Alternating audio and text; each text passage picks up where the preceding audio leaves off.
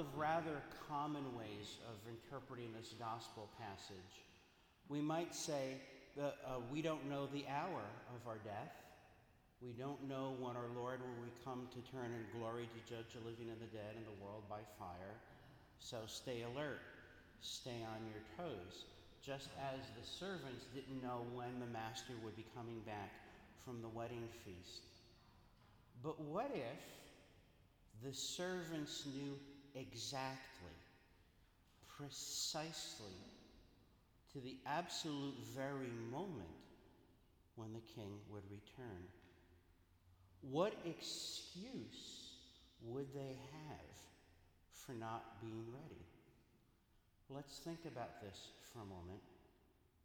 And let's think about what happens at every Mass.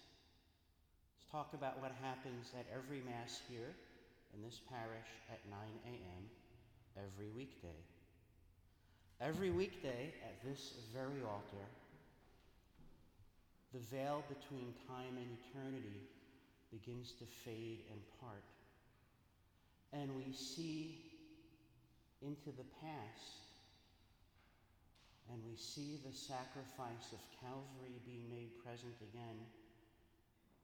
And we see into the future, we see into the eternal present, and we see the glorious worship of heaven envisioned in the book of Revelation made present at our altar.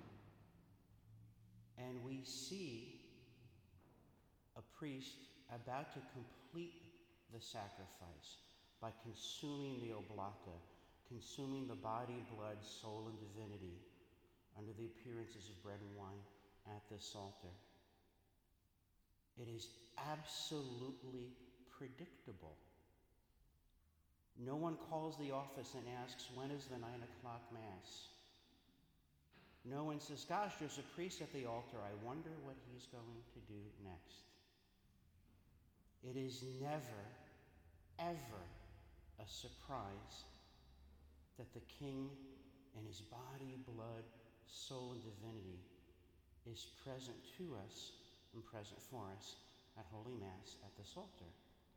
This is why you're here. Many of you here today were here yesterday. And I want you to go back to when I was standing at the altar, about to complete the sacrifice, about to commune with our Lord. The whole purpose of my life as a priest is to offer a sacrifice, offer his sacrifice, and to be one with him, to die and rise with him for the life of the world.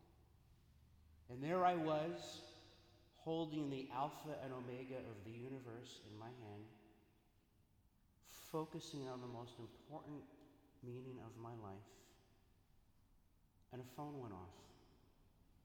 Now you might say, well, Father, it didn't really go off, it was just vibrate. Granted, it was loud enough to drown out a floor waxer. And the phone was held by someone who didn't know how to turn off his phone or didn't care to because it rang out. I counted the beeps. It rolled over into voicemail. And I had to struggle not to say anything blasphemous while holding the Blessed Sacrament in my hand.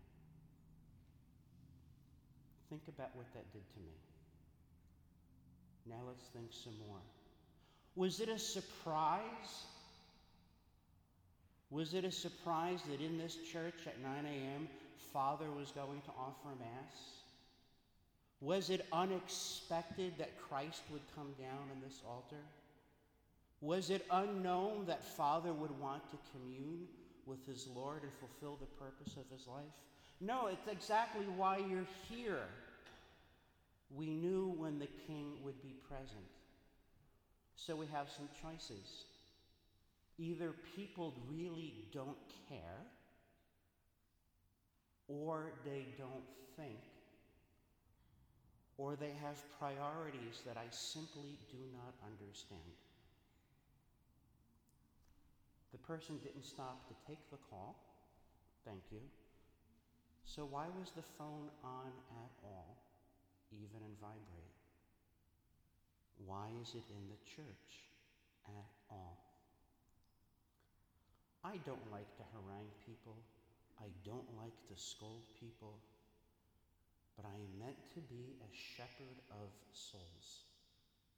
And I know with beyond moral certainty, I know with mathematical certainty that coming to Mass without thinking, without preparation, without caring is not good for souls.